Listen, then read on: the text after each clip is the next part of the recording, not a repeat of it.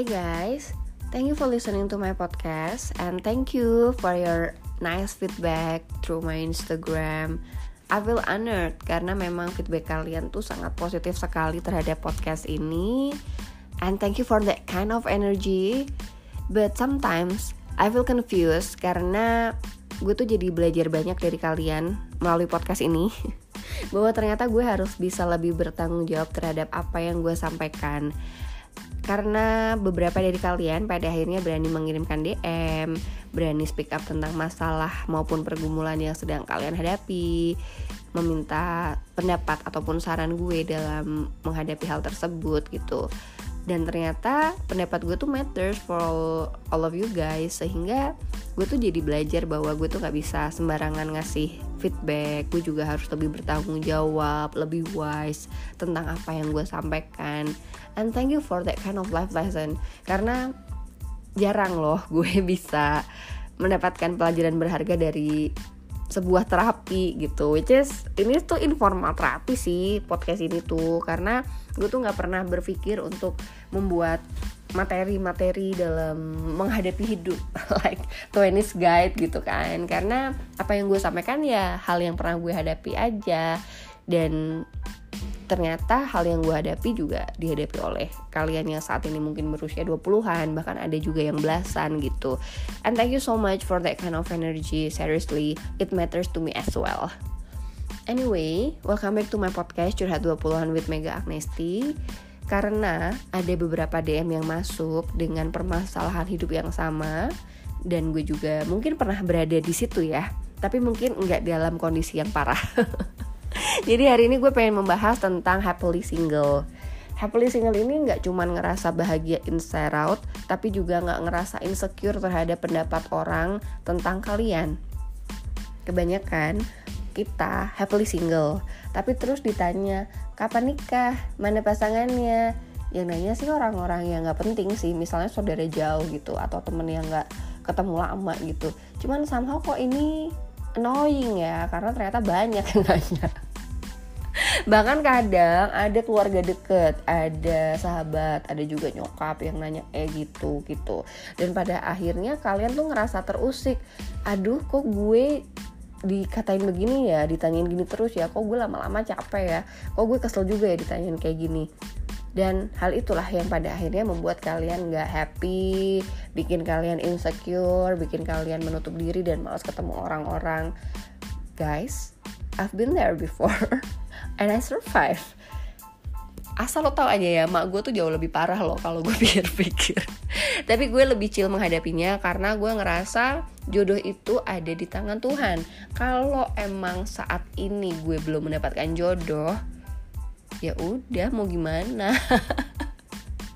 Mau dikejar kayak apa pun kalau emang belum jodohnya ya nggak akan ketemu gitu kan. So ya udahlah gue jauh lebih chill aja sekarang. Nah ngomongin tentang personal experience dulu ya. Nanti gue akan masuk ke hmm, apa ya tentang solusi-solusinya gitu. Tapi mungkin gue akan lebih cerita dulu tentang apa yang gue alami gitu kan. Gue tuh kebetulan sejak gue SMP SMA kuliah sampai sekarang kerja gue tipe orang yang emang terbiasa dengan status single. Jangan pernah merasa kalau kalian single itu karena kalian gak laku karena kalian jelek karena apa ya nggak sama dengan cewek-cewek lain. Jangan. Karena gini guys kalau kalian ngerasa kalian jelek kalau kalian nggak sayang sama tubuh kalian sendiri kalau kalian nggak cinta sama diri kalian sendiri gimana orang lain bisa mencintai kalian gitu kan? Jadi hilangkanlah perasaan-perasaan negatif tentang diri kalian. So kalau lo single bukan berarti lo nggak laku bukan berarti lo jelek. Hilangkan dulu pikiran-pikiran itu lo harus lebih percaya diri lo tahu lo itu worth it. That's why nggak sembarangan orang bisa mendapatkan lo. That's why nggak sembarangan orang layak jadi pasangan lo. Itu yang harus lo pikirin dulu. Jadi kita ganti mindset dulu ya. Nah kalau gue dari SMP SMA kuliah dan kerja pacar tuh emang bisa dihitung siapa lagi kalau kita ngomongin pacar yang orientasinya untuk serius gitu kan kalau zaman SMP ya cinta-cinta monyet kan. Sementara kalau waktu SMA memang gue udah punya cinta yang cukup besar terhadap pasangan gue. Walaupun pada akhirnya dua-duanya end up di tengah jalan gitu kan. Nah waktu kuliah well that was a good time in my life. Karena memang gue kalau pacar cuma punya satu tapi I had some casual dates. Waktu gue kerja juga bisa dibilang pasangan gue tuh cuma tiga tapi pas umur 26 27 tuh gue kayak banyak sekali casual dates dan sebelum ketemu pasangan terakhir juga gue lumayan banyak casual dates.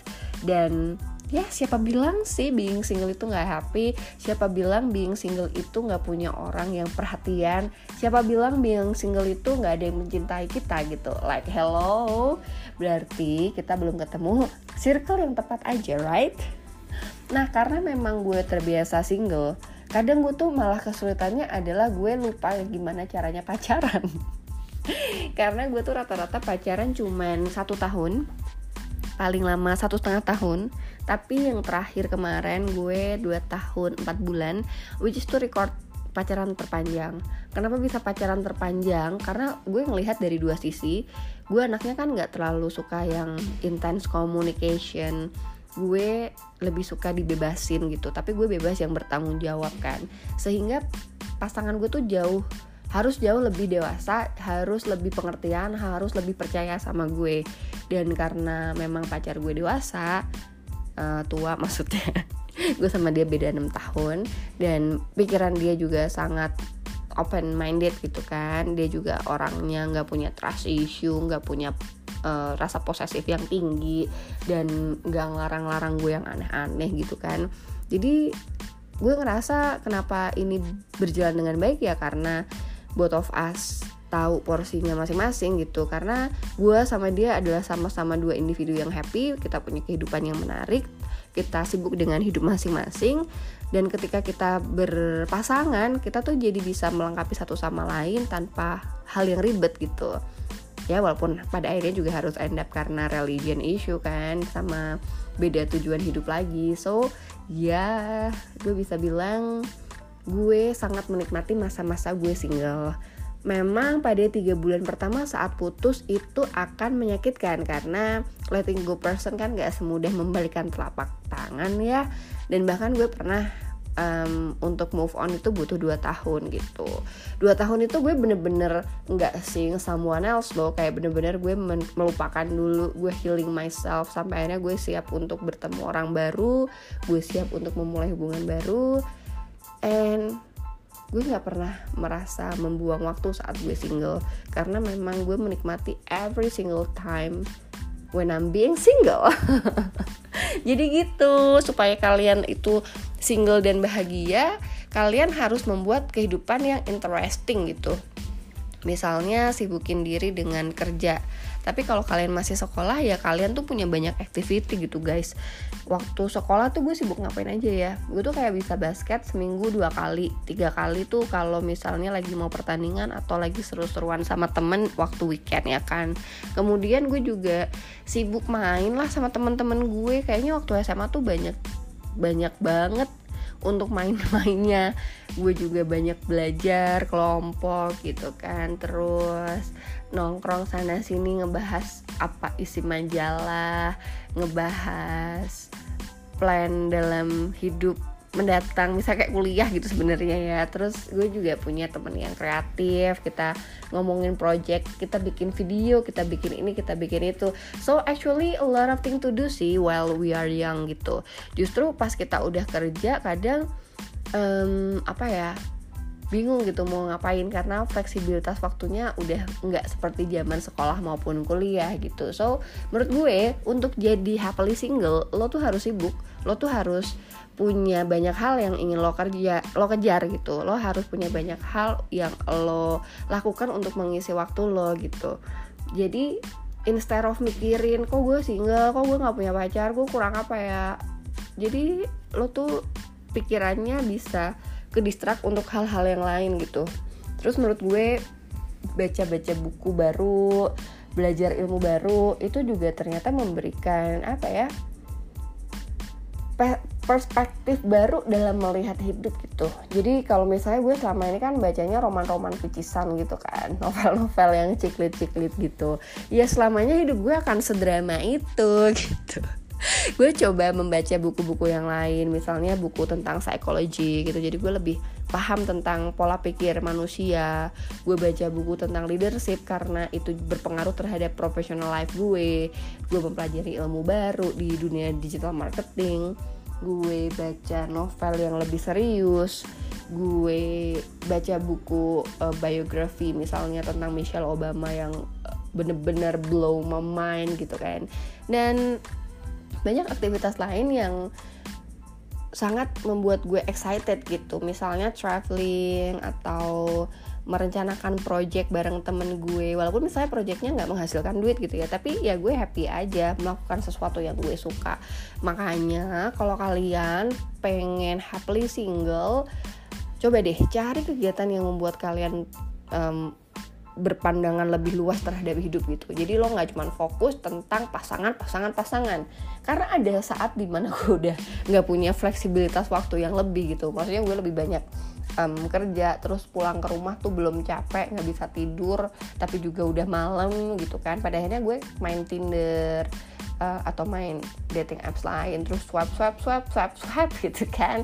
Tapi juga meaningless karena sebenarnya gue melakukan itu hanya untuk hmm, kayak merasa insecure kok gue nggak punya pasangan ya gue harus nyari date nih kayak gitu loh. Jadi ketika gue ngerasa insecure malah hal-hal dalam mencari pasangan itu pasti nggak maksimal gitu. Jadi gue harus happy dulu gue harus mencintai diri gue dulu gue harus merasa bahwa oke okay, I'm ready for a new date baru gue akan bisa mendapatkan pasangan yang lebih beres I mean, iya kadang tuh kalau gue lagi, aduh gue pengen banget punya pacar gitu kan. Tapi ya karena gue terlalu random dan terlalu apa ya, terlalu banyak insecurity-nya dalam diri gue, akhirnya gue menemukan yang gak jelas gitu. Tapi ketika gue lebih mencintai diri gue sendiri, gue lebih appreciate tentang activity yang gue jalanin, gue lebih sibuk dengan hal-hal yang menarik dalam hidup gue dalam menyusun rencana ke depan gitu. Nah malah saat-saat yang kayak gitu gue tanpa sengaja ketemu orang yang menyenangkan gitu. Dan pada akhirnya um, ya jadi date in a while ya sometimes. Karena emang sekarang gue juga masih single gitu kan. Well anyway ya gitu. Karena gue ketika gue nggak ngerasain secure gue tuh jadi lebih apa ya energi gue menarik orang tuh jauh lebih enak gitu.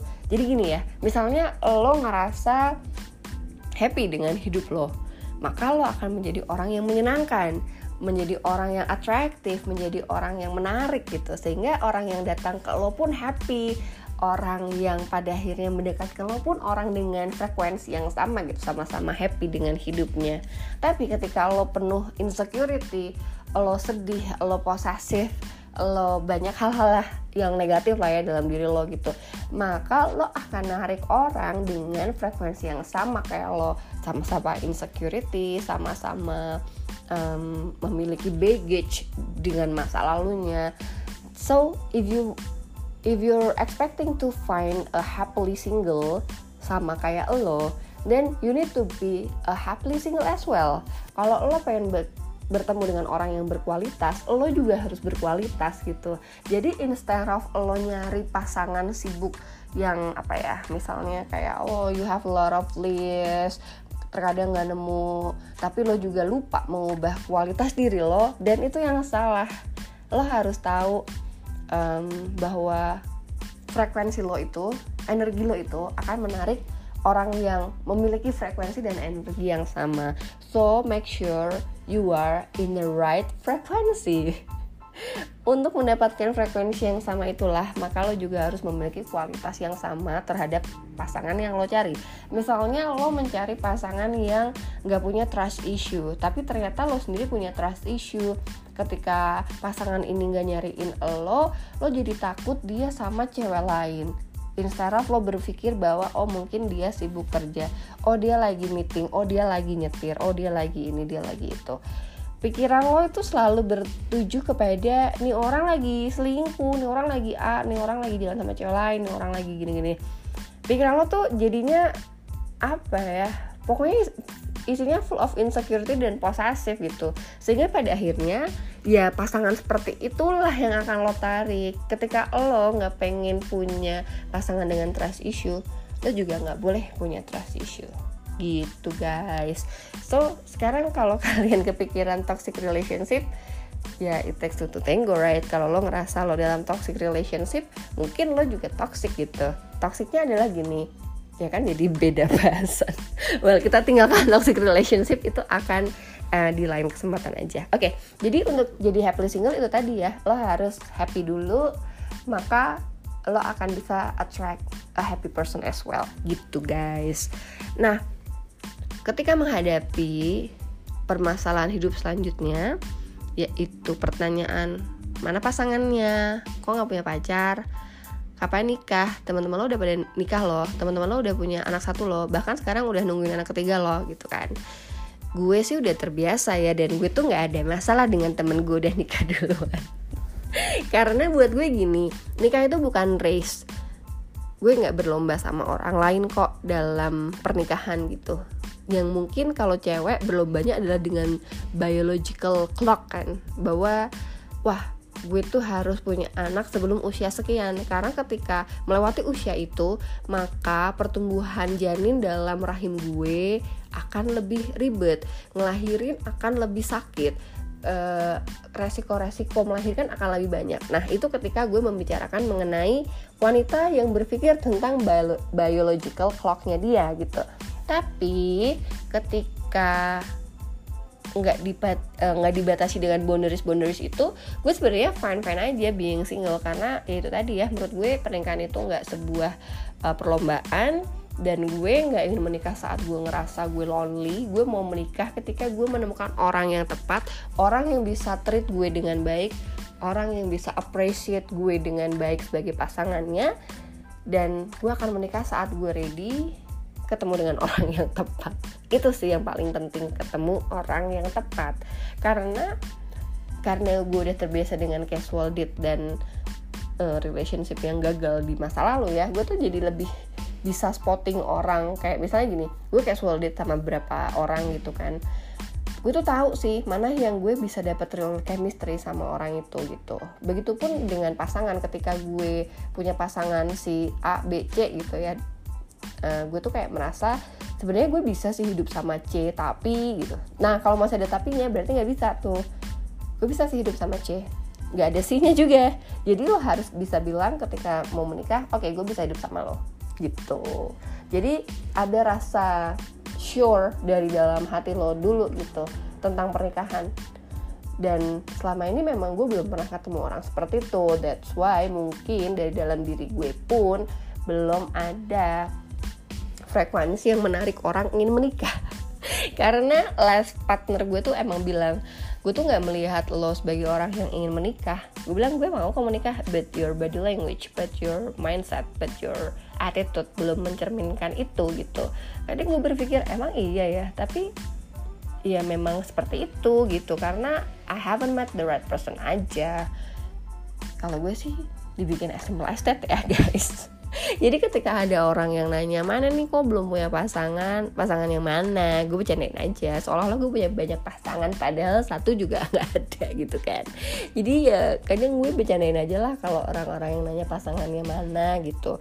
Dan memang karena gue sering ngedit sama expat yang beberapa juga nggak tinggal di Indonesia gitu ya. Jadi kalau misalnya gue lagi males gitu jawab-jawab yang um, panjang gue kadang juga suka jawab sekenanya sih karena kalau misalnya nanya orang jauh gitu ya misalnya kayak keluarga jauh atau temen yang nggak pernah ketemu mana nih pasangannya? Gue bilang aja oh lagi balik ke negaranya atau oh dia nggak tinggal di Jakarta. Ya SMA estate aja lah nggak usah dibikin pusing. You can make a lot of excuses sih actually guys. So udahlah ngebohong tuh nggak nggak apa-apa kalau ke orang-orang yang nggak terlalu berpengaruh atau berdampak besar yang signifikan dalam hidup lo. Apalagi orangnya cuma basa-basi. Kadang tuh orang cuma pengen kepo-kepo aja sama lo. Jadi ya udahlah lo tahu mana yang beneran nanya perhatian sama nanya kepo. Itu yang harus lo pikirin. Nah kalau misalnya ya pada akhirnya yang nanya adalah kebetulan sahabat gue nggak ada sih yang nanya kayak gitu. Karena ya kalau sahabat pasti lebih paham lah ya kehidupan kita seperti apa gitu. Yang sekarangnya emang orang-orang yang jauh. Nah beda lagi ketika yang nanya adalah keluarga gitu. Nah kalau keluarga kadang yang keluar adalah preach atau ceramah-ceramah gitu kan. Kalau bokap gue orangnya chill banget. Dia tahu apa yang gue mau dalam hidup uh, beliau juga tahu gue tipe orangnya seperti apa dan ketika gue nikah itu kualitas pasangan yang gue ingat seperti apa beliau tahu banget. Beda nih sama nyokap karena kalau nyokap pikirannya adalah tentang biological clock. Halo buruan nikah halo nanti susah akan punya anaknya gitu kan. Tapi kalau nyokap mulai nggak reasonable nih biasanya gini mama tuh suka ditanyain loh dek sama temen-temen gitu kok anaknya yang pertama belum nikah sih? Oh ya kasus gue adik gue udah nikah gitu kan. Jadi suka bawa-bawa gitu temen-temennya mama nanya ininya mama nanya tetangga nanya. Gue bilang ya ngapain orang mereka juga gak ngebiayain gue hidup nggak usah lah diurusin gitu kan. Tapi kan kalau itu gue jahat yang ngomong kayak gitu. Jadi gue kayak ke nyokap ya udahlah ya mam kalau misalnya boleh nikah beda agama aku juga bisa kok nikah. Gue bilang gitu tapi kan itu balik lagi ya itu cuman alasan-alasan kan. Ketika pada akhirnya gue udah capek ngadepin pertanyaan dari nyokap tentang kapan nikah um, dan gue jadi males pulang ke rumah juga karena sering dapet pertanyaan kayak gitu every time. Jadi kadang gue akhirnya kayak jujur ke nyokap gitu loh. Gue bilang mam this is my condition. Lo tau kan mam gue pernah gagal nikah gitu gue nggak jadi nikah gitu kan. Jadi uh, you know some some kind of trauma. Gue bilangnya gitu sih kayak gue punya trauma. Karena nggak jadi nikah. Padahal mah gue fine aja gitu kan tapi gue jadikan itu sebagai alasan. So next partner yang yang lebih serius aku maunya dia A B C D E. And I'm hoping I'm expecting that you're patient enough. Uh, karena gue juga karena gue juga seleksi kok mam. Gue nggak mau nikah sama orang sembarangan gitu kan. Dan gue juga bilang ke nyokap gue bahwa kehidupan gue saat ini nggak cuman kantor kosan kantor kosan. Gue juga ngedate gue juga menambah teman baru gue juga selalu membuka every possibility. Gue nggak menutup diri dari sekitar gue selalu membuka diri terhadap siapa pun cowok yang ngedeketin gue. Tapi ya emang belum jodoh aja.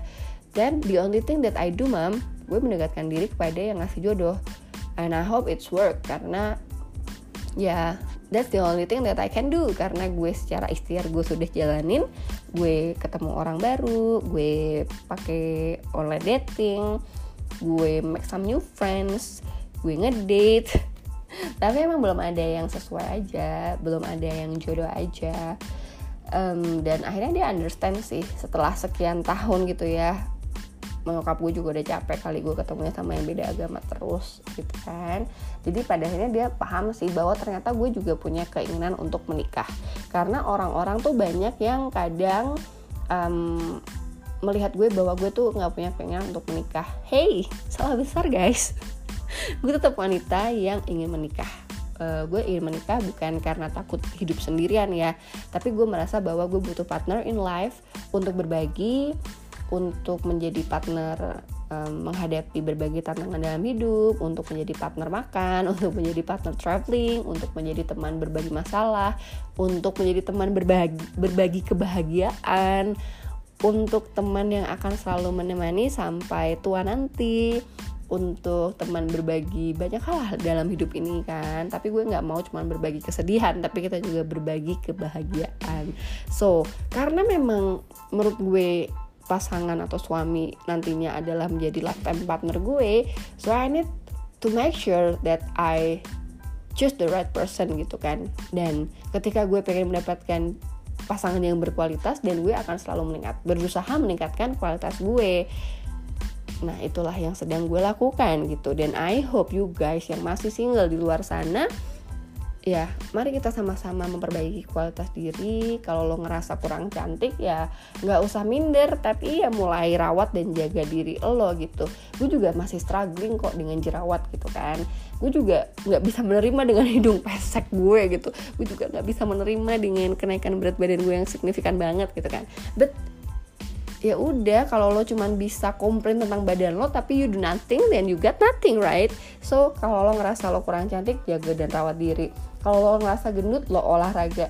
Bukan lo complaining lo gendut tapi lo sambil makan gitu. Dan lo nggak ngejaga pola makan dan lo nggak olahraga. Gitu loh guys. Jadi ya memperbaiki kualitas diri itu penting. Memperbaiki otak juga penting gitu dalam melihat suatu hubungan. Nah buat kalian yang ngerasain secure tentang being single di usia yang rawan lo harus asking to yourself deh. Sebenarnya lo pengen punya pasangan pengen ada dalam suatu hubungan itu keinginan lo pribadi atau karena society. Kalau lo ngerasa ini adalah keinginan lo pribadi then you need to go out and find the potential partner. Memang jodoh itu diatur Tuhan tapi kalau lo pengen punya pacar dan yang lo lakukan tuh cuman uh, complaining about life dari tempat tidur lo lo nggak mau bergaul lo nggak mau ketemu siapa-siapa yang baru lo nggak mau berusaha mendekati orang dan lo mungkin nggak akan ketemu pasangan gitu loh. Walaupun memang miracle itu bisa saja terjadi gitu kan. Jangan kebanyakan nonton drama Korea yang tiba-tiba di lift di perpustakaan nabrak orang terus jadi pasangan karena tiba-tiba nggak sengaja tidur sekamar like hello di dunia nyata nggak ada yang kayak gitu guys. Jadi kalau lo pengen punya pacar karena keinginan pribadi lo then you need to go out find your potential partner. Mungkin lo tipe yang biasa apa ya um, cara yang gampang deh. Misalnya lo tipe yang partying gitu then go out for a party find a partner kalau lo tipenya yang sukanya dikenalin sama orang ya you make a new connection lah. Ah, coba lah. Bilang gue nggak tahu harus mulai dari mana.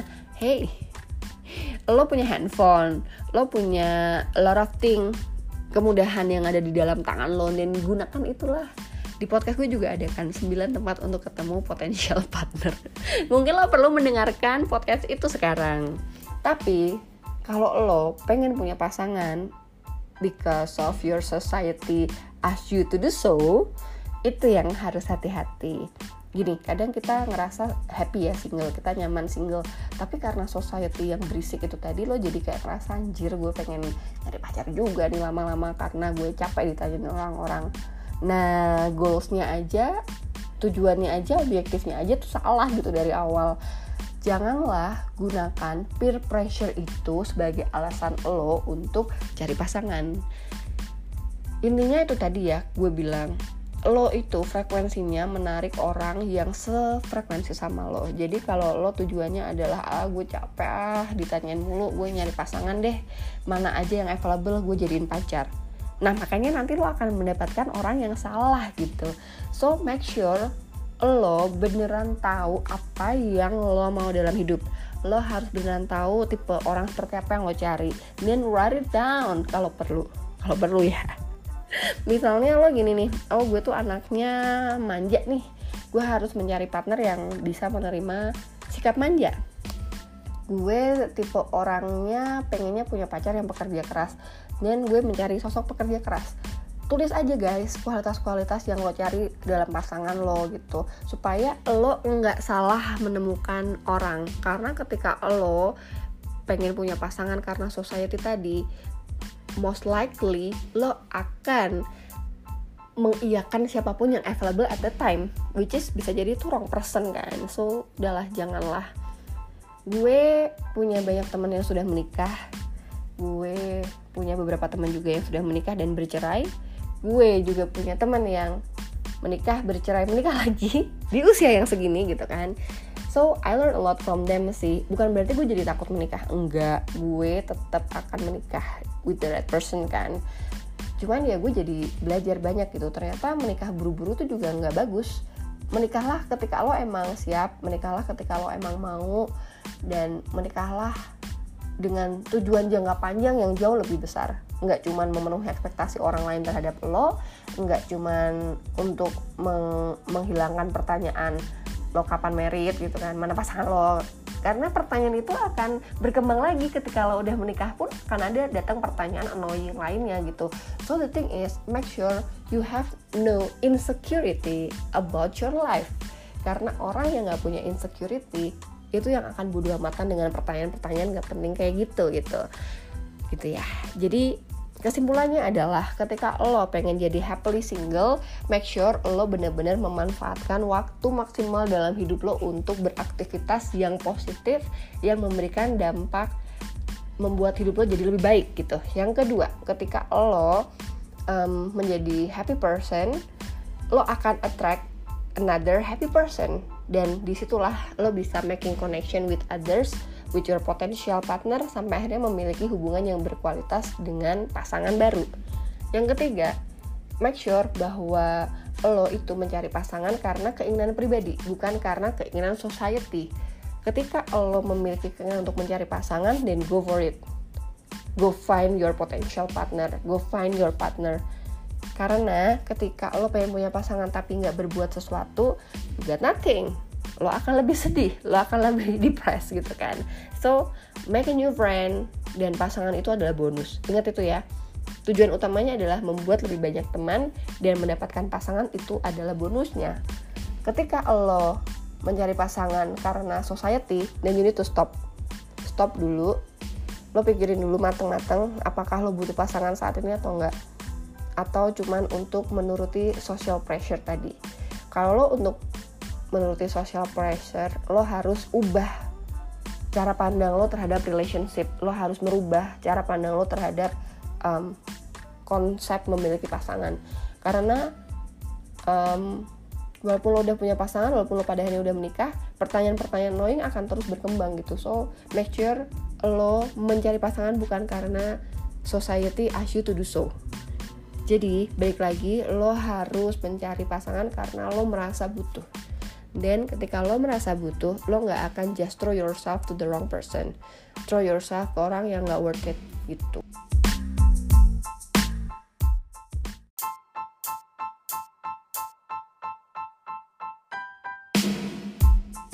Gitu jadi kadang pun cara kita untuk menjadi happily single tuh gampang banget yaitu dengan bersyukur dalam artian kalau misalnya nih gue saat ini udah berkeluarga tentu saja prioritas-prioritas hidup gue akan banyak berubah gitu. Misalnya dalam hal traveling gue mau traveling gue harus izin suami.